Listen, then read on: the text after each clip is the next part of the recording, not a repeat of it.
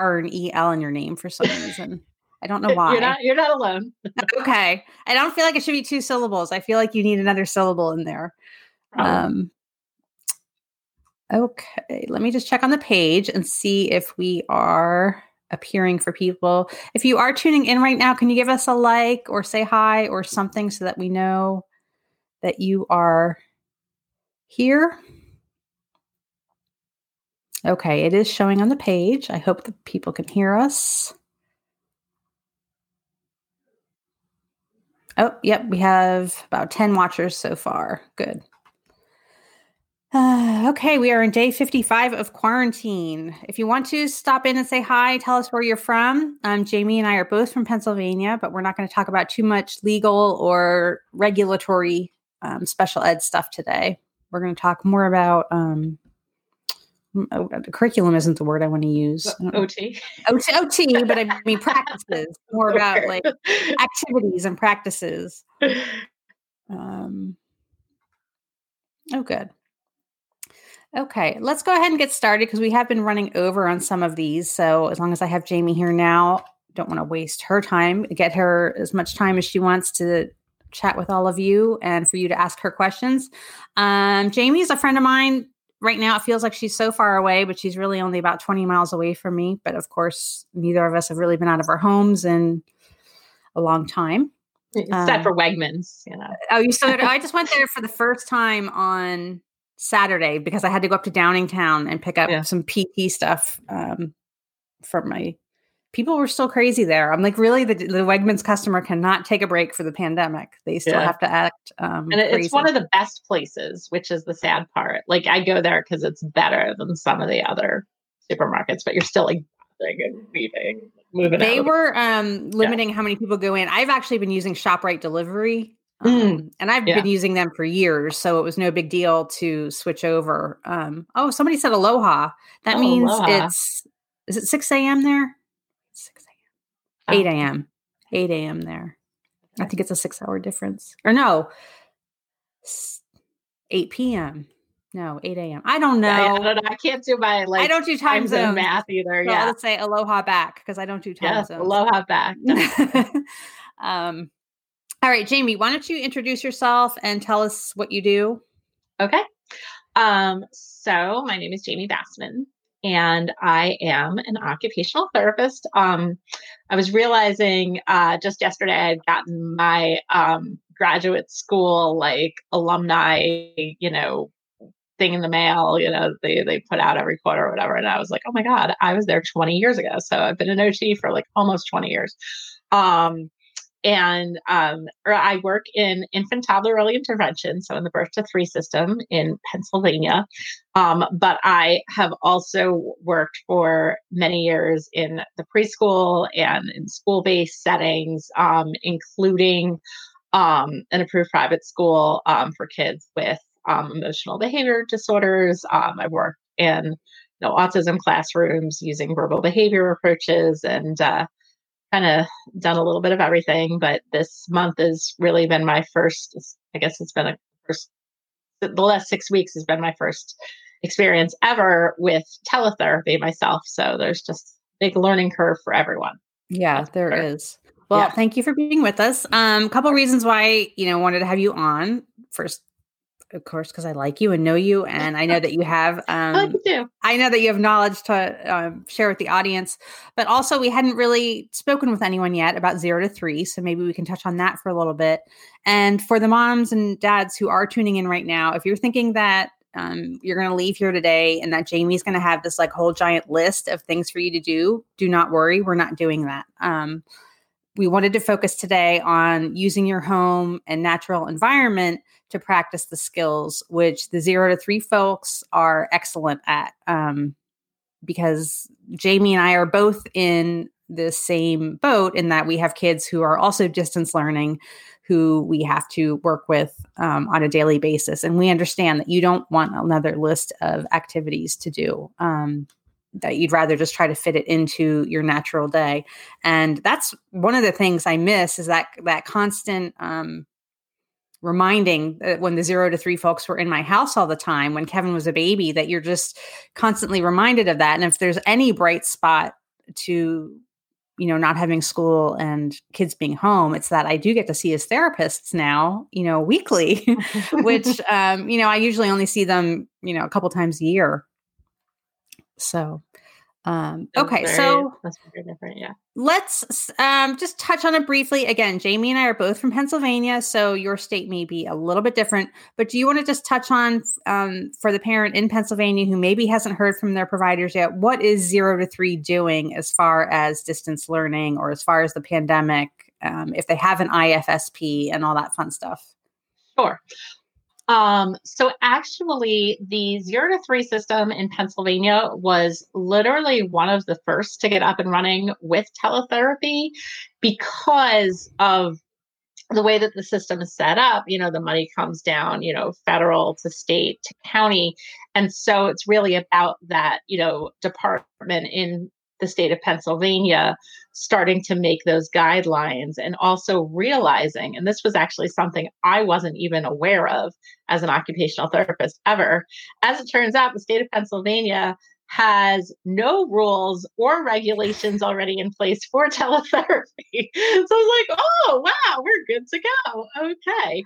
Um, which was useful to know. Not, ne- not necessarily the case in other states and not necessarily the case in other practice areas for occupational therapy. But for us, um, that was the case. So I work in three different counties and it was like each county was like kind of like one by one by one you know they're like okay we're closing down we're going to get this teletherapy thing started just wait for your guidelines um one thing that was really helpful was to find out that from the Department of Health and Human Services, and this is so this is like a national thing, that um, they waived the um, requirement that um, teletherapy uh, services be provided through a HIPAA compliant um, uh, provide like I know you're saying. Yeah, software. Yeah, like, like I guess right, software. software. Right, right. So basically, that meant I didn't need to spend two hundred dollars a month on healthcare for Zoom, and that instead,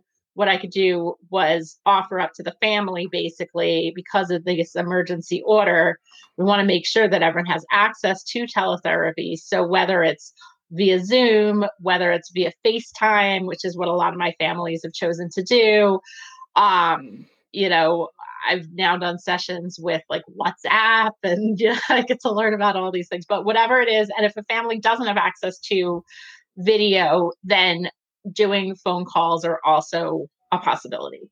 Um, I will say it's been a little slow going in terms of referrals because a lot of families are still not aware that this is an option and not aware that virtual evaluations are also happening. So that's an important thing to make sure that people know that if you do have a child and you have concerns about them, they're not in the early intervention system, that you can call, get an intake, and mm-hmm. what happens is you will get evaluated, but it will be virtual. And that will, but that will not stop you from getting services. Oh, okay. So that's, that's yeah, that's a really important thing to know. That is. Um, Okay. So if a parent, okay, I know that I've read because um, the questions that I'm answering most frequently for whatever reason seem to be about speech. I would say OT is definitely second. Um, so I've read everything that um, I've read pretty much everything that ASHA has put out mm-hmm. um, regarding their expectations for speech pathologists, speech therapists, and what they should do for teleservices.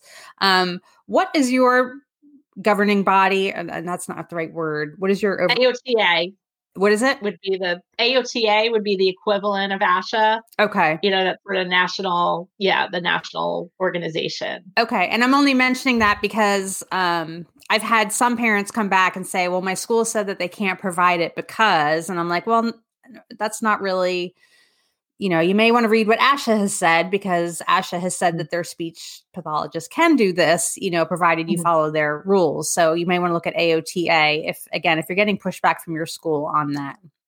Oh, right. I mean, there there shouldn't be any that isn't really related to what the state has laid out. It's really about not even what AOTA is saying, but what AOTA is saying is it all depends on what your state guidelines are for um, the provision of teletherapy. And so, you know, if you live in Montana, and this is like literally what's what's linked up on the AOTA website, you know, you're going to want to know if your therapist is a licensed provider, what they can or can't do. But there have definitely been a ton of webinars for therapists on best practices.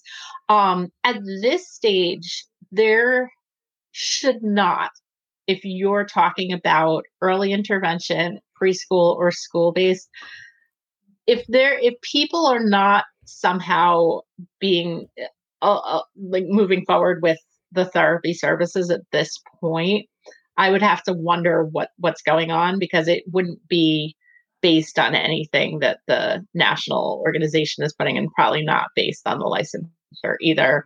It's probably more logistical. A lot of occupational therapists are contractors and so the school district has to work that out with the contracting agency um, you know, how does payment work? Um, you know, what, uh, how are services being delivered? But there, there shouldn't be an issue with.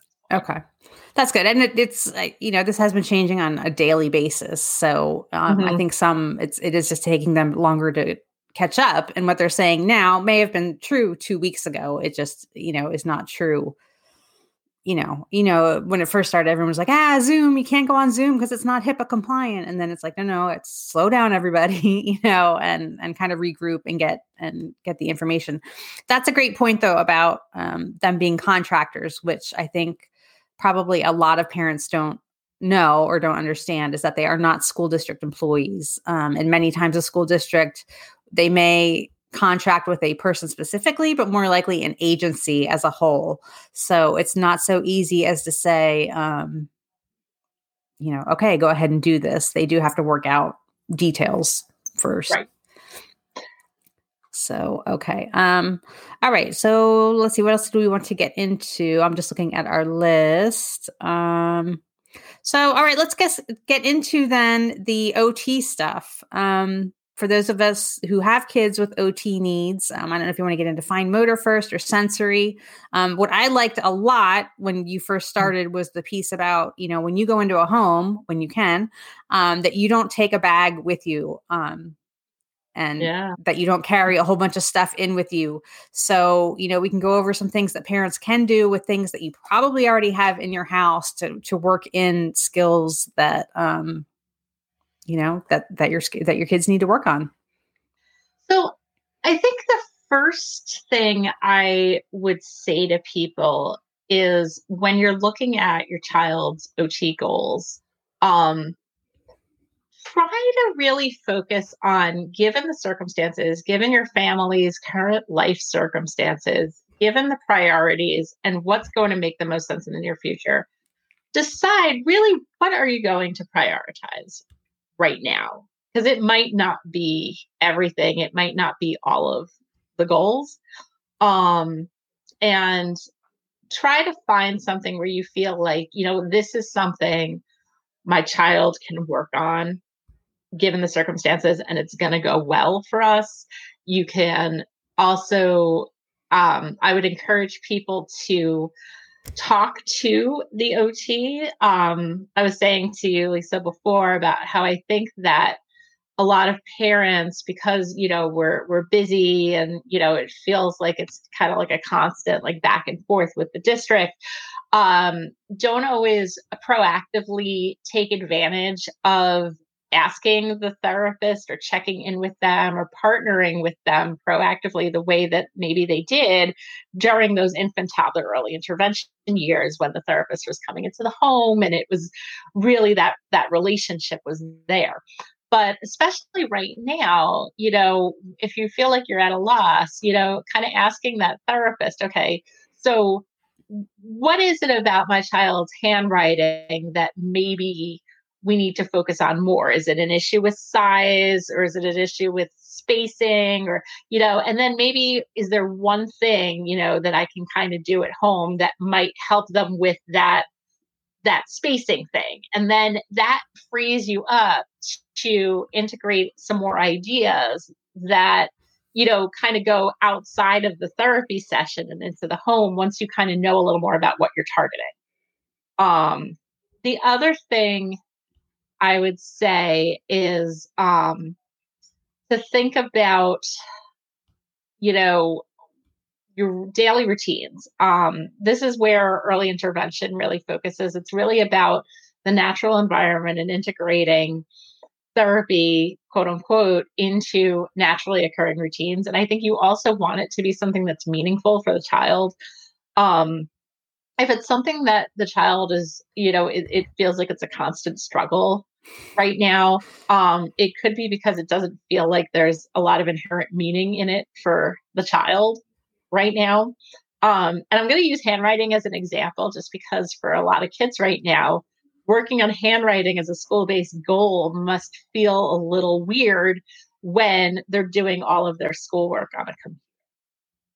So, you know, thinking about, you know, again, meaning and what's going to be the the thing that they're going to really prioritize and it's going to be okay if some of those other goals are not your main your main focus. Your therapist is a resource that can help you. So like reach out.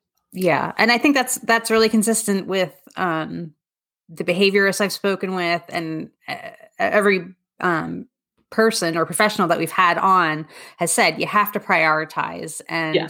um, I know that parents, some parents are still working outside the home right now because you're essential workers, right. um, and many of you are working inside the home, and you're expected to, you know, work side by side in some some capacity um, in guiding your child, but also, you know, you performing your job so that your family can eat.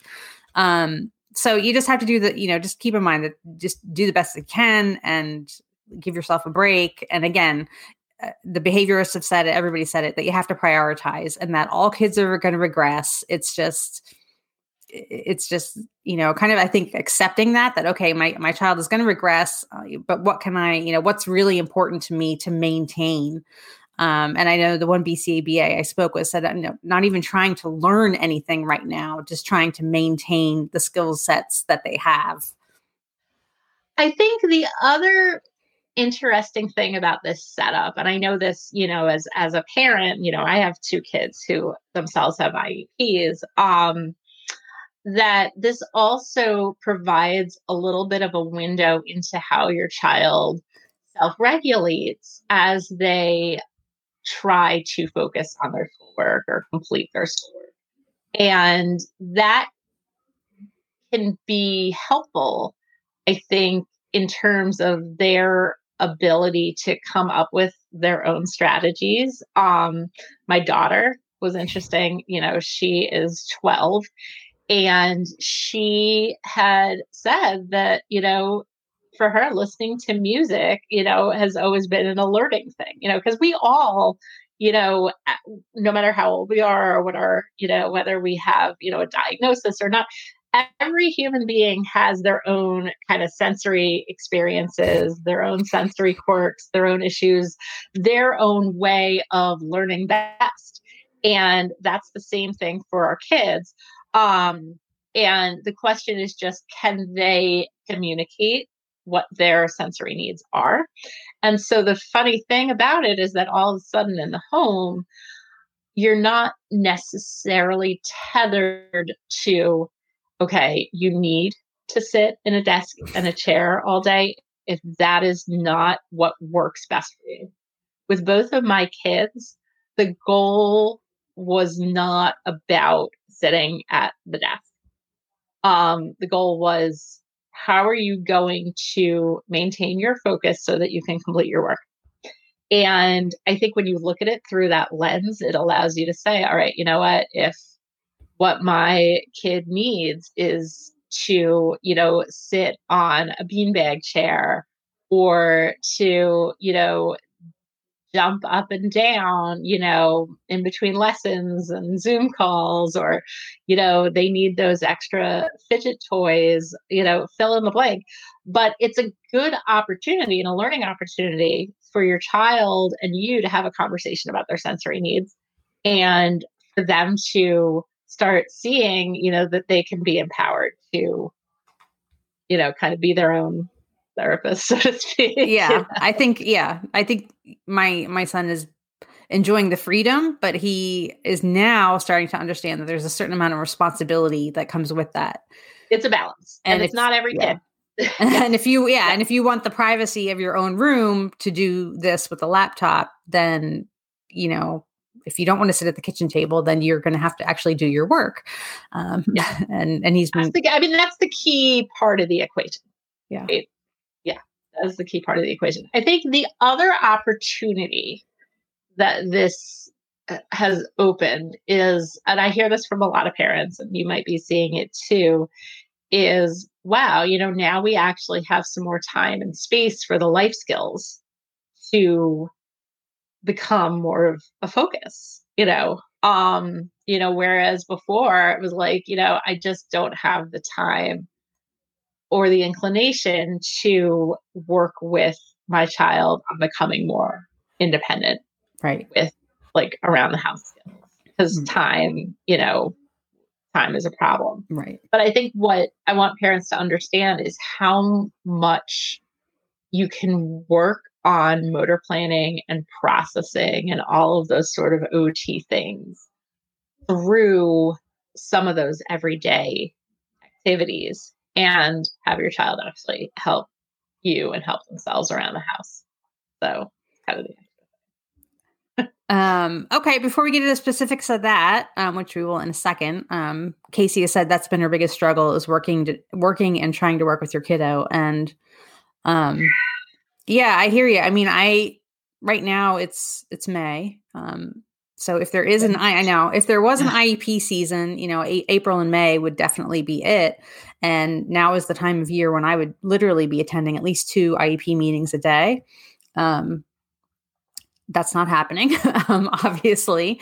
Um, so I, for better for worse, um, because I'm self-employed, I'm my business isn't doing so great, but that's freed up some time for me. For those of you who haven't had that time freed up because you're working with you know you're working for for someone for an employer who has expectations um, i would say then go with you know the, the, school or the therapist. And i have had to do that because i do have some work commitments and i've just had to say you know hey on mondays i just can't do this. And and and that's it to the school. Um and i think you know i think for as much conflict as we have with schools um i think right now many are being very understanding um when and and the feedback that they're getting from parents as far as hey i just can't do this yeah. So, all right. So, if you want to ask Jamie a question, go ahead and type it in, and we will try to get to it. But other than that, let's move. So, let's move on to some specifics as far as working with your kids at home. So, what are some ways that I could get more practice in, maybe? Because you know what, I am so guilty of. Um, I'm getting better because of the pandemic, and we're not mm-hmm. on the tight schedule that we're usually on. But I'm a doer. It's like, just let me do it. Just let me do it. And I do a lot of care for my son um, because he does lack a lot of skills, but also because it takes him a very long time. And I'm like, okay, go, let's go. The bus is going to be here. Hurry, hurry, hurry. Um, so we've been getting better at that. But what are some other um, things parents can do to, you know, get this stuff done just in the normal course of a day? So I think first of all, um, every family has a different routine right? And so, you know, as an early intervention therapist, I'm very used to be, you know, kind of going in and like, tell me about your daily routine. Like, what does it look like? Kind of like, what do you do in the morning? What, what are, you know, what does your afternoon look like? You know, and, and it really is, everyone has kind of like the basics, you know, but it's different for everyone. So I think what I would ask people to do is like literally, I know it sounds like a silly idea, but like literally like kind of write down what, you know, what, what the rhythms of your day look like now? And think about, you know, in terms of those different things that you're doing. Um, think about which of those kind of like chore type things you might be more willing to spend the extra five minutes on slowly kind of guiding and coaching your child through it using more indirect language and indirect prompting, which is going to actually allow them the time to really think and process. And also think about which activities and chores are not going to work that way. So, um, I think the other factor is to think about which activities are your, your child is going you're you're going to be able to in ot language we think about grading the activity so that they can be successful, like slightly challenged yet successful at it. Um, so, like, for example, you know, it could be that, you know, using a vacuum cleaner is not going to be the activity because maybe A, for your child, that's just going to be a little too challenging. They're not going to kind of understand or know what to do with it. And B, maybe the sound, you know, from a sensory standpoint, it's not going to work out. But it could be that you could work with them on learning how to use a broom and maybe you're using the dustpan and when you're doing that you're actually doing an activity together and you know it's not the most exciting activity in the world obviously but it's like they have to learn to coordinate their body and their movements to work with another person. And there's a lot of motor planning in that. You know? Yeah. So you know, again, I think think about the days or the, the time of day where it might work and then the times of days where you're it's just not going to work for you and go go from there.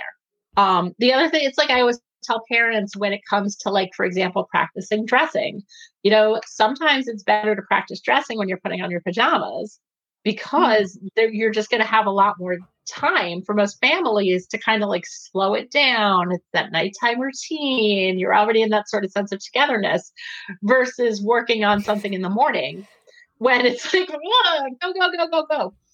Um, so again, it's a very individual, individualized thing. Um, you know, I know I'm putting my kids to work, you know, with a lot of heavy work. So like heavy work, that's a thing that a lot of parents, you know, heard about you know, maybe when their kids were, you know, really young and you had people like me coming into then, you know, at some point in time, people just kind of stopped with the heavy work activities. Like, yeah, yeah, like we're past that. Heavy work is one of the safest, easiest things that you can do. And if you even think about yourself, like how do most people calm themselves even like as grown-ups you know people like to do things like kickboxing or yoga like those are all essentially organizing heavy work activities so you know if you're doing your like daily you know your daily your weekly trip to the grocery store or whatever maybe there's one of those bags that you can save for your kid to be the one to like kind of help you know take the take the groceries in. Or you know in the case of my son he helps you know put the groceries away and you know he has to really kind of think through okay you know where is this going to fit? Or where does this go you know with everything else? You know and you know he has to kind of like look to me for some guidance for that but also try to like kind of problem solve and you know problem solving is important. So you know that there's a lot of visual perception right? Like just in that.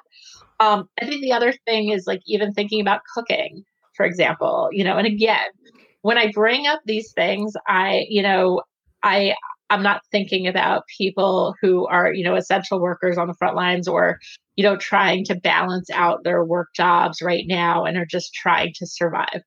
Um, you know, if cooking is not something that you feel like you have the time for with your kid, that's okay. That's totally fine you know, it's more, you know, thinking about if that is an option for you or not, and then thinking about what opportunities there are, um, you know, in working with your child or, you know, fine motor planning, problem solving, um, even executive functioning. Like, here's a picture of what this is supposed to look like. And now we got to think about, you know, okay, so this is what it's supposed to look like. How do we get there? What are the ingredients? And then bring in the handwriting piece. Maybe you need to write stuff down.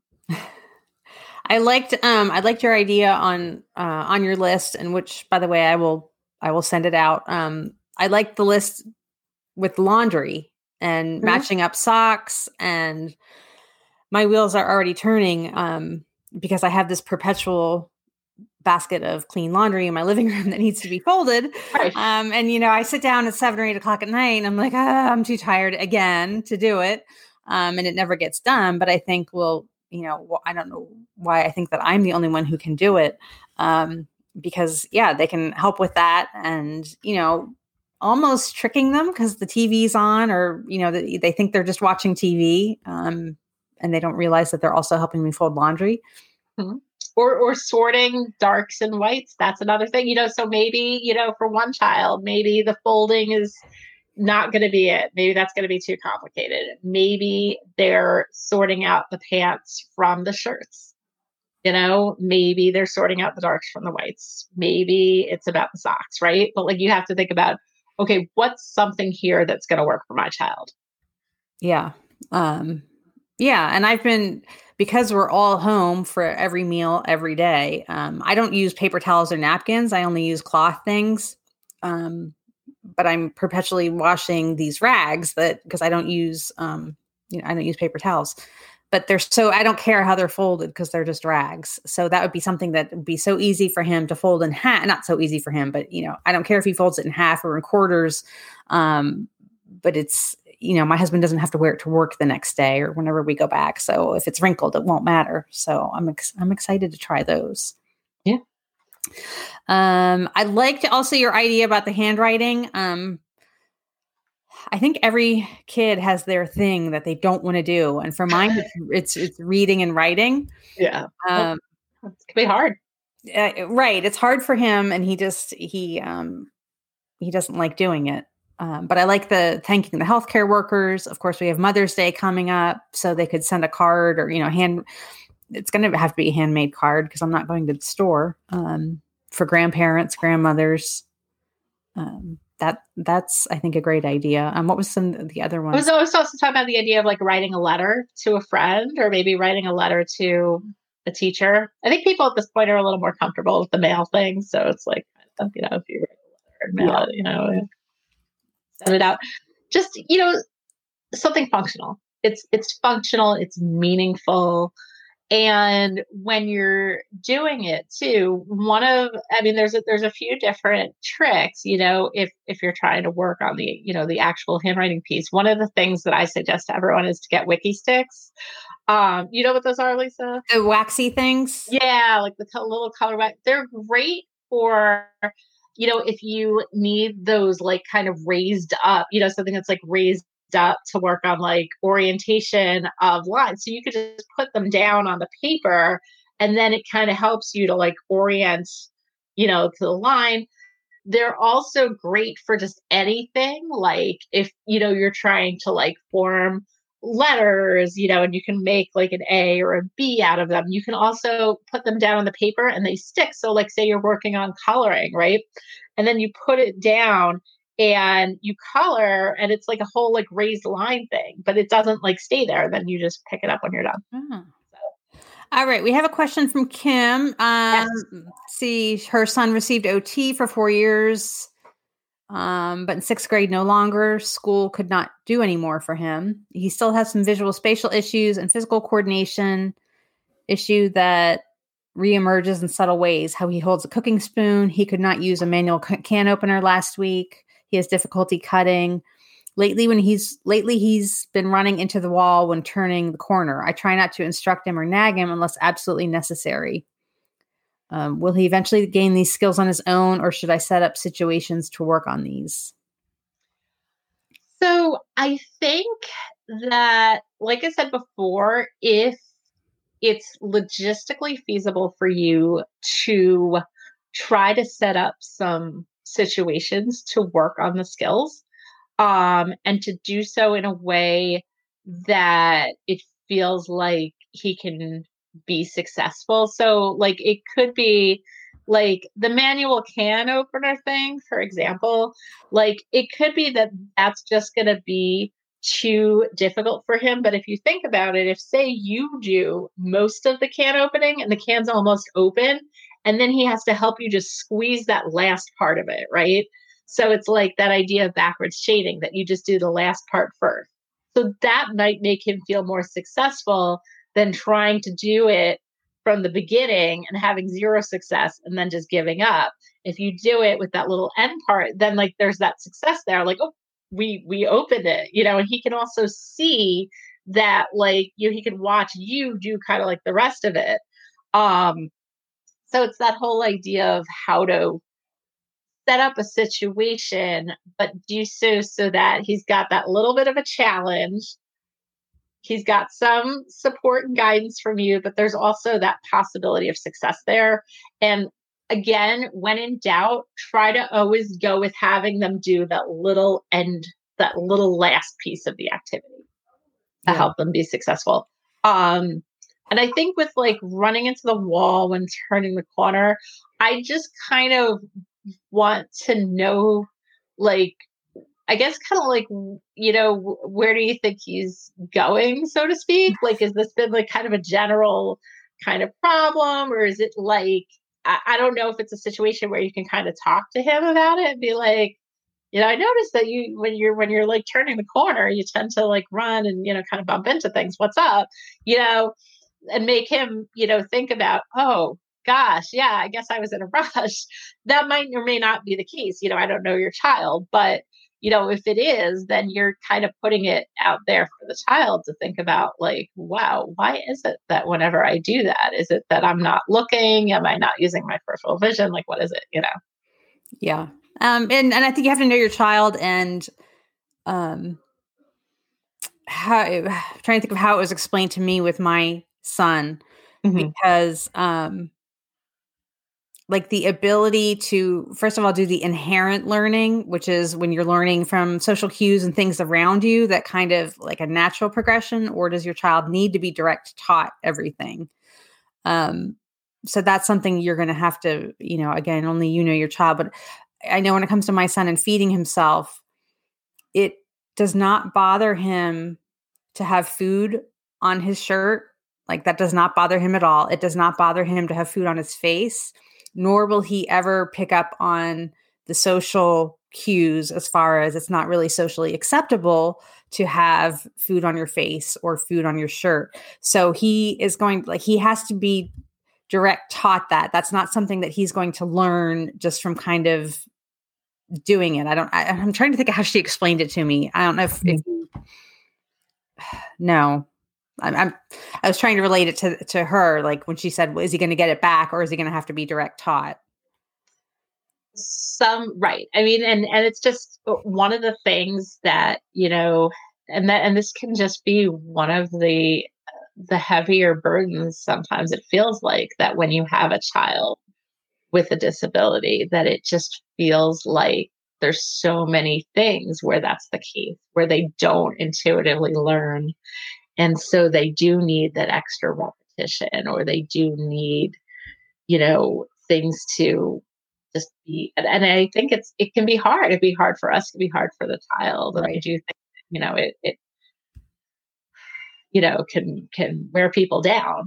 Yeah. Um and at the same time, um, you know, I think to a certain extent, you know, yeah, I think there there are things that but there are also ways to like for example like with your son like one of the things i would almost want to know is like if you were to take a picture of him with the food all over his face and then take a picture of him like with the food not on his face and then show it to him and then have like a mirror while he's eating would he start to recognize right.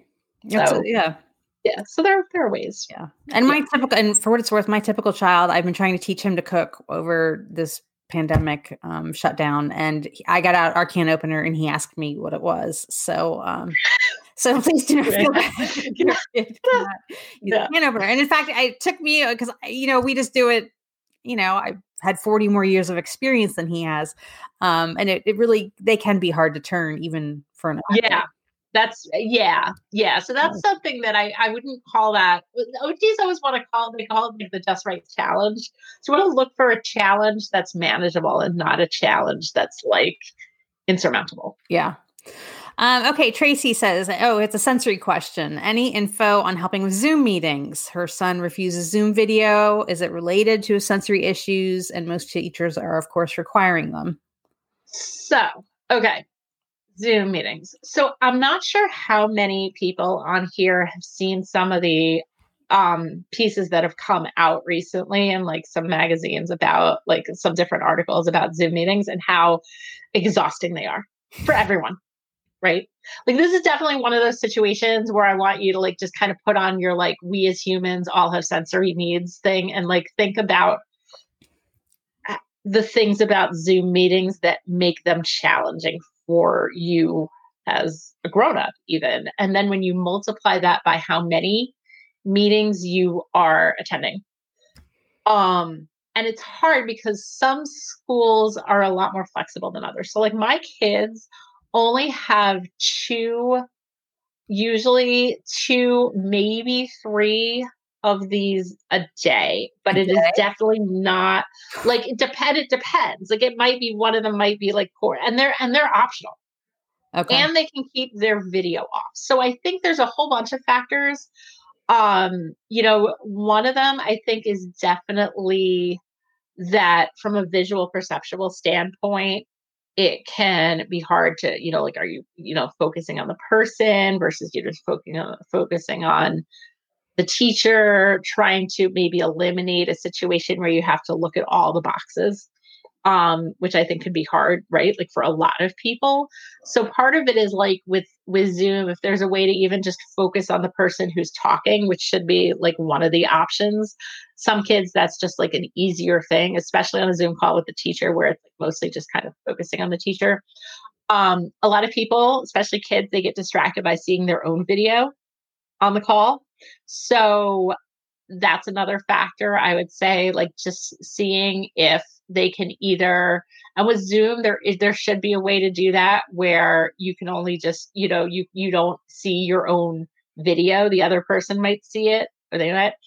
Um but they can also you can also ask about you know does my child have to be on the camera or not?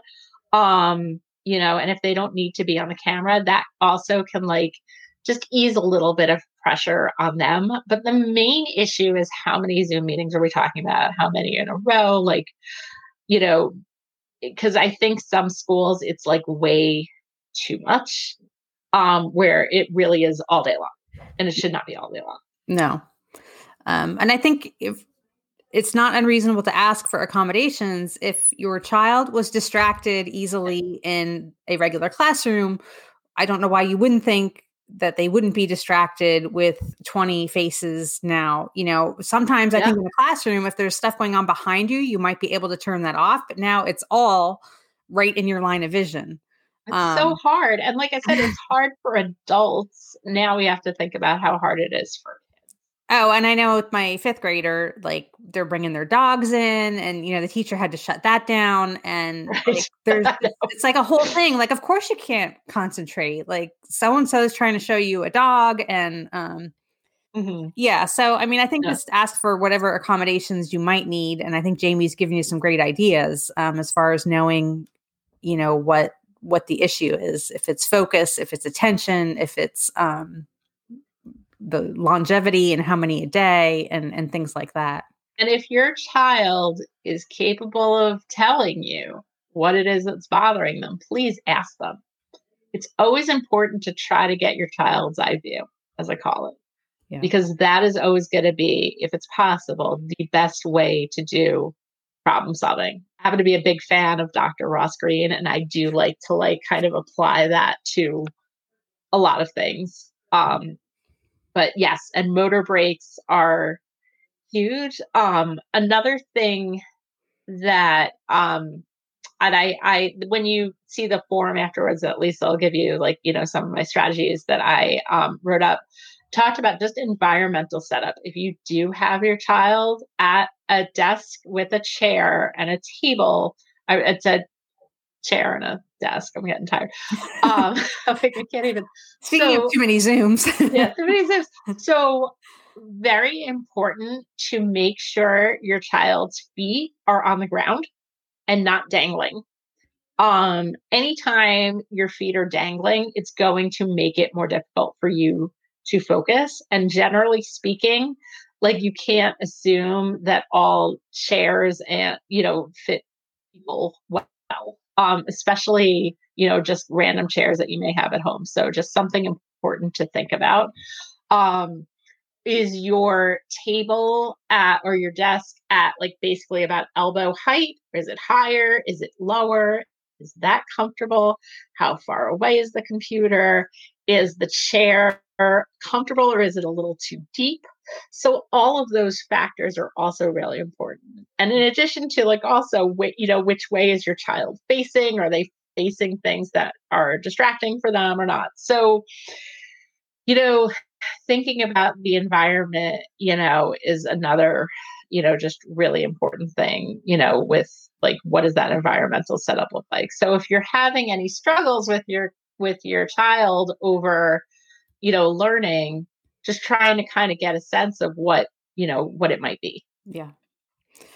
Okay um let's move on to handwriting um erica mm-hmm. and is it kayleen or colleen or colin? Um they're kind of related. Um, son's been working with ot on his writing but he struggles with letters that dig down such as g j y p and q also spacing. So she's looking for that and then someone else um she, so you can wrap it all in. Um, her son writes too lightly. How can she get him to write better? Because he writes too lightly. Hmm. Okay. So let's see. So in terms of, I actually have like my little handy dandy locker mirror. That there's a screen. So um, if you don't already have like handwriting without tears or one of those things at home, this is just something you can do. Like you can go to like your local um you know, pharmacy or whatever store and just get one of these and just some dry erase markers. I put like a little little smiley up here. Um, you know, when it comes to this stuff, don't feel like you have to practice it on lined paper. You know, like definitely I'd be more inclined to go with something like this, which is going to be a lot more fun. And then, you know, really, I can't really do this. Okay. So, like, you know, if you've got like see, and I know it's backwards, you know, just kind of even having them do that one part first, and then maybe like switching to, okay, you know, now I'm going to do my line down with like a different color. And then I'm going to pull in like a different color for the last part. So what you're doing is you're just sort of like breaking it down, if that makes sense. Um, so that's just my like kind of three second idea for working on those like kind of loop things is to just take the paper out of the equation completely and try to use color coding as a way to break it down. And who doesn't like writing on mirrors, right? So, right. um, okay. The other question was um oh, he writes lightly. Oh, lightly. Okay. So, um, depending on what he is using, um, I would look at does he tend to write more lightly with like a certain pencil or pen or crayon marker? I would even have them like kind of try out each of them in turn and see see if he can tell you wow like does that look lighter or like you know? Because a lot of kids it's like proprioceptive thing they just don't have the sense of how much pressure they're using. Um, a lot of OTs will have kids who write lightly sometimes practice with or like who they don't know how to use the the right amount of pressure they'll practice with some of the mechanical pencils to get a sense of like just how much do i have to do until it you know kind of breaks um I I think also just giving them some more resistive activities to do so that they just get a little more sense of like their body and like how much force they need to use. The other thing you can do is um I think taking the like again like the sitting down at a table thing out of the equation and maybe putting some paper up on like the refrigerator and having them right up against a vertical surface that gives you a lot more feedback. Yeah. And I mean, I know none of us can really go out to stores right now, or it's not something you want to do for, yeah. you know, um, something like that. But look around your house and see what you have from, you know, I'm surprised at the things that my kids get like for Christmas that I kind of throw off to the side. And I think, oh, yeah. we'll never, like somebody got Kevin um, bathroom or bathtub crayons. And I thought, well, he's too old for that. But actually, um, bathtub crayons is just exactly what you just said, in that in the shower, he can write, you know, he can practice writing and it's on a vertical mm-hmm. surface and yep. I don't have to clean it up. You know, it's, it's all right. It's different, fun, you know, like, yeah. Yeah. There's a lot, there are a lot of items around your house and i did have kind of like a list of of them um that are going to be useful to just even like if you see go just go around your house and if you see something random and you think wow you know maybe that would be helpful for like this ot stuff kind of get it together in like maybe one location try to put it in a bag or like with smaller stuff, put it in a shoebox and then have that stuff nearby when your child has an OT session. Um, so that the other the other key thing is that you know as we're all trying to adjust to this like brave and scary new world um, occupational therapists are also trying to deal with this teletherapy for the first time.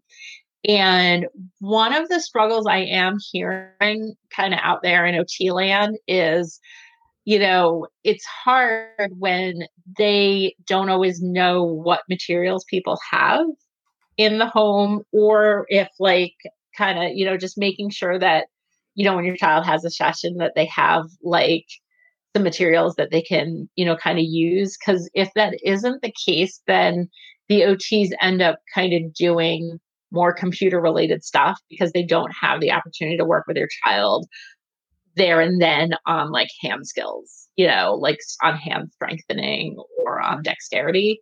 Um, but if you, and especially if you can coordinate with the OT so that you have, um, you know, you say, oh gosh, you know, I found these like, you know, tweezers or, you know, like um, clothespins or whatever, you know, around the house, and I'm going to put them in this box so that when you do your session with my kid, they'll they'll have it.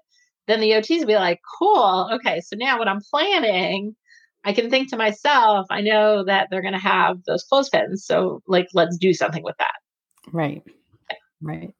Um, let's see. Someone else mentioned taking motor breaks, of course. And mm. I think, um, you know, as Jamie has said, talk with your child's teacher and talk with their therapist.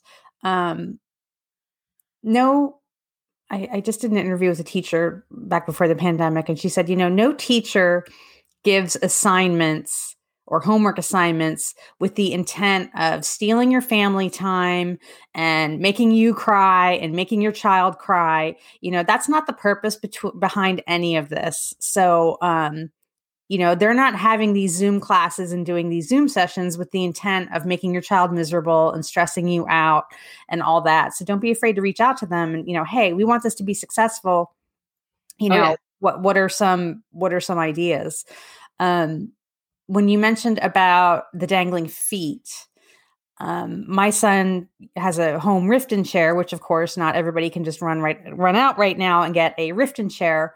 Um, but while we were waiting for it to come in, some of some shoes come in like a bigger box than like a shoe box. Like you know how like some of your Nikes or your hiking boots come in like a thicker box. Yep. Um, you might want to try that if they are going to sit in say a typical chair to, you know, because they're little, their feet don't yeah. the floor. Um, yeah, no, there's definitely different like boxes or surfaces that. Yeah, I'm trying yeah. to think of what else we use to keep him. Um, because she told us it worked. It with the, he doesn't have the core strength either to yeah. It takes a lot of, co- we, it's something that we kind of take for granted. We don't realize how much core strength it takes to sit there with your feet dangling. And um, if you don't have it, it's very distracting. Yeah. Um, it's another thing to just think about, you know, as much as possible, having to eliminate for your child them having to hold up their body against gravity because that is just another way of tiring their body out. Um, so, you know, again, is there, you know, if they're sitting on their bed, do they get to like lean up against the wall? Like, do they have some sort of surface for support? Um, you know, because between that and the fact that our eyes are just getting exhausted by the Zoom calls, it's kind of no wonder that, you know, it's like, oh my God, you know, I can't focus on my teacher's voice or I can't focus on what they're saying because uh, my body is doing this. I'm trying to hold myself up and I'm trying to not, you know, my eyes are blurring and all, you know, all that stuff. Right. Um, and I know that schools in particular tend to get a little uncomfortable when you talk about recording anything.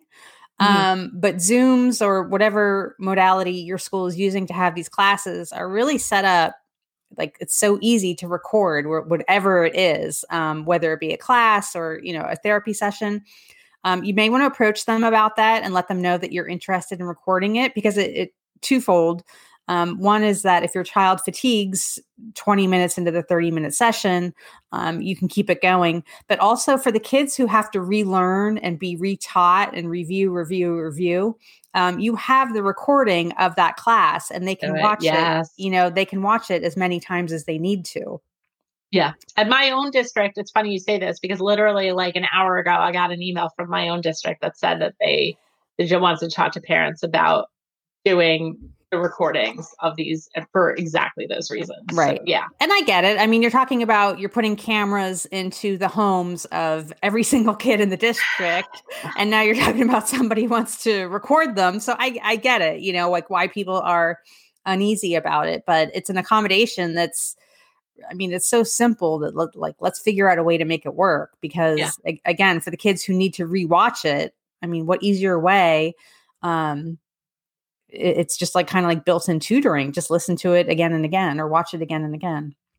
And by the same token, what I would say to parents is because this is such a normal and natural part of birth to three early intervention, and yet it doesn't really happen in any other modality anymore. Um, so I always have families sending me videos like all the time. So if there's something that they're doing with their child or something, you know, great that they want to show me or some moment, you know, and that's part of our progress monitoring is I get I get those videos.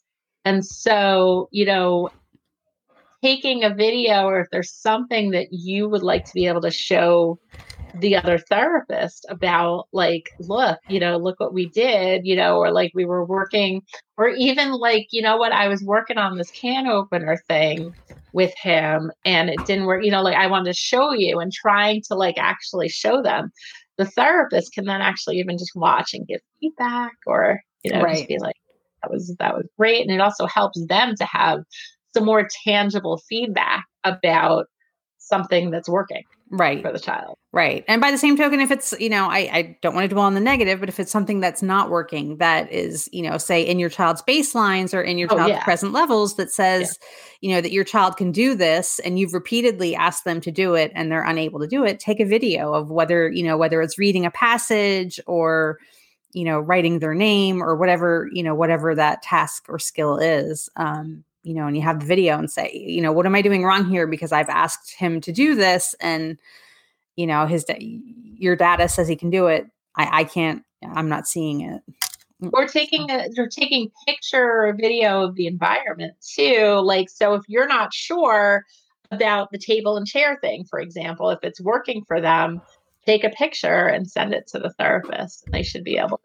Yeah, and um, I mean, I found. I mean, my son's team has over the past decade plus been great. Um, but they just come, I mean, you guys just come up with these ideas off the top of your heads like nothing. Like I honestly, um, it's it's it, I mean it's it's after a while, yeah. It, yeah, it's a pretty cool thing, I guess. It is um because I I actually went up to pick up some PT equipment from my son's PT on Saturday at Devereux, and um like I just like mentioned like a couple of things, and she's like, oh, well, if you do this and take the sofa cushions off the sofa and then do this and then do this. And it's like she had the whole thing set up. And I was like, okay. like, you know what I mean? Like it just it didn't even tax her brain at all. She already like I could just like literally see the wheels turning and she had solutions for me. And she's like, well, what kind of what kind of couch do you have? Did the co- did the cushions come off and are they square or are they yep. you know, um and she had it she had it all set up for us.